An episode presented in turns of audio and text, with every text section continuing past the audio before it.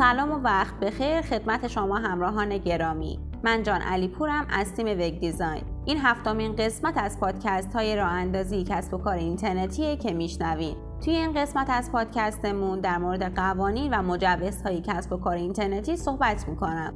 امروزه همه می‌تونن محصولات و خدمات خودشون رو در اینترنت به فروش برسونن و از اینترنت کسب درآمد کنن.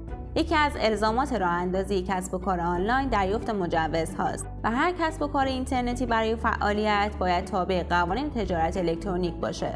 این مجوزها باعث میشه افراد بتونن راحتتر و سریعتر به کسب و کارتون اعتماد کنن و به شکل قانونمند فعالیت کنین. یکی از مهمترین مسائلی که باید به اون توجه کرد بحث امنیت و اعتماد سازی در این فضاست که باعث شده بعد از گذشت چند سال همچنان بعضی از مردم نسبت به پرداخت و خریدهای اینترنتی بیاعتماد باشند. البته امروزه این اعتماد بیشتر شده و هر روز به شمار افرادی که خریدهای خودشون رو از طریق اینترنت انجام میدن افزوده میشه. از کارهایی که برای جلب اعتماد بیشتر مشتریان می‌تونین انجام بدین دریافت مجوز و تاییدیه های مختلف از برخی از ارگان هاست وجود نماد اعتماد الکترونیک. یکی از مهمترین مجوزهای مورد نیاز برای هر کسب و کار اینترنتی نماد اعتماد الکترونیکی یا این نماده. طبق دستورالعمل شرکت شاپرک بدون نماد اعتماد الکترونیکی امکان دریافت درگاه پرداخت آنلاین وجود نداره. علاوه بر امکان دریافت درگاه پرداخت آنلاین برای سایت های دارای این نماد وجود این نماد در سایت اعتبار و اعتماد به اون را افزایش میده چرا که این نماد توسط مرکز توسعه تجارت الکترونیک ارائه میشه و کاربران می‌تونن با کلیک بر روی اون اطلاعاتی درباره وبسایت محل فعالیت و مالکیت اون به دست بیارن.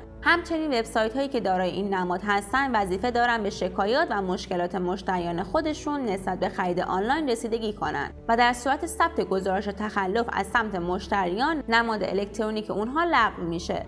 البته ذکر این نکته لازمه که نماد اعتماد الکترونیک نمی‌تونه اعتماد 100 درصد برای سایتتون فراهم کنه و شما برای جلب اعتماد بیشتر نیاز به انجام کارهای دیگه ای هم دارین که توی پادکست های آینده راجع به تمامی عوامل اعتماد سازی برای کسب و کارهای اینترنتی صحبت می‌کنم. افراد از شرکت های دارای پروانه کسب از اداره اصناف و گواهی ثبت شرکت از سازمان ثبت اسناد و املاک کشور برای راه اندازی کسب و کار اینترنتی نیازی به دریافت مجدد پروانه کسب از اتحادیه کشوری کسب و کارهای مجازی و سازمان نظام سنفی ای ندارند. برای کسب و کارهای اینترنتی که در حوزه تولید یا فروش مواد غذایی و محصولات آرایشی و بهداشتی فعالند به دلیل حساسیت و اهمیت موضوع باید از وزارت بهداشت و درمان و سازمان غذا و دارو مجوزهای لازم را دریافت کنند.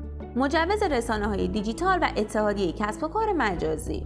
افراد و کسب و کارهای فاقد گواهی ثبت شرکت و پروانه کسب برای فعالیت در اینترنت نیاز به دریافت مجوز از مرکز ساماندهی پایگاه سرآمد یا از اتحادیه کسب و کارهای مجازی دارند. شما با توجه به نوع کسب و کارتون می‌تونید با ثبت نام در سامانه سرآمد برای دریافت مجوز رسانه های دیجیتال اقدام کنید یا اینکه به سایت انجمن کسب و کارهای اینترنتی مراجعه و پروانه کسب دریافت کنید. تا اینجا درباره مجوزهای کسب و کار اینترنتی صحبت کردم. در ادامه پادکست از توضیح میدم که به طور کلی برای خرید و فروش کالا در اینترنت چه قوانینی وجود داره. یک قانون تجارت الکترونیک. قانون تجارت الکترونیک که از سال 82 به تصویب رسید به مجموعه اصول و قواعدی گفته میشه که بشه با استفاده از اون از امنیت اطلاعات موجود در اینترنت اطمینان داشت.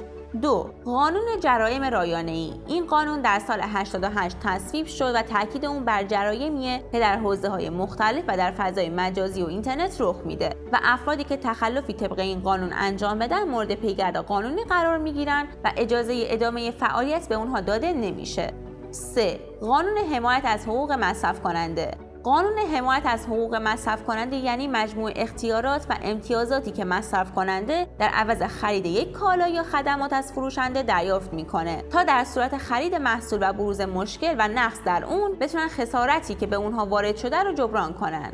چهار مالیات درگاه های پرداخت اینترنتی همه کسب و کارها چه اینترنتی و چه سنتی موظفن بعد از پر کردن اظهارنامه مالیاتی و محاسبه میزان مالیات مقداری از سود خالص درآمدشون رو به دولت به عنوان مالیات بر درآمد پرداخت کنند حالا می‌خوام مواردی از کالاهای ممنوعه رو بیان کنم. خرید و فروش این کالاها به هر شکلی و با هر هدفی از طریق اینترنت ممنوعه و با افراد خاطی طبق قانون برخورد میشه. یک الکل و انواع مشروبات الکلی. دو آثار باستانی. 3. اسلحه و مواد منفجره 4. توتون و تنباکو و مواد مربوطه 5. اجناس سرقت شده 6. کالاهای قاچاق و غیره در پایان لازم به ذکر که برنامه ریزی دقیق برای راه اندازی سایت فروشگاهی و دریافت مجوزها باعث افزایش رضایت مشتریان و رونق کسب و کار میشه. بنابراین با اقدامی درست و آگاهانه در زمان مناسب اعتبار بالایی به فعالیت خودتون ببخشین. خب دوستان هفتمین و آخرین قسمت از پادکست راه اندازی کسب و کار اینترنتی به پایان رسید. شما می‌تونید پادکست های ما رو در سایت وگدیزان آر و Castbox و Google Podcast بشنوین. پادکست های ما سهشنبه های هر هفته منتشر میشه. منتظر پادکست های بعدی ما باشید. خدا نگهدارتون.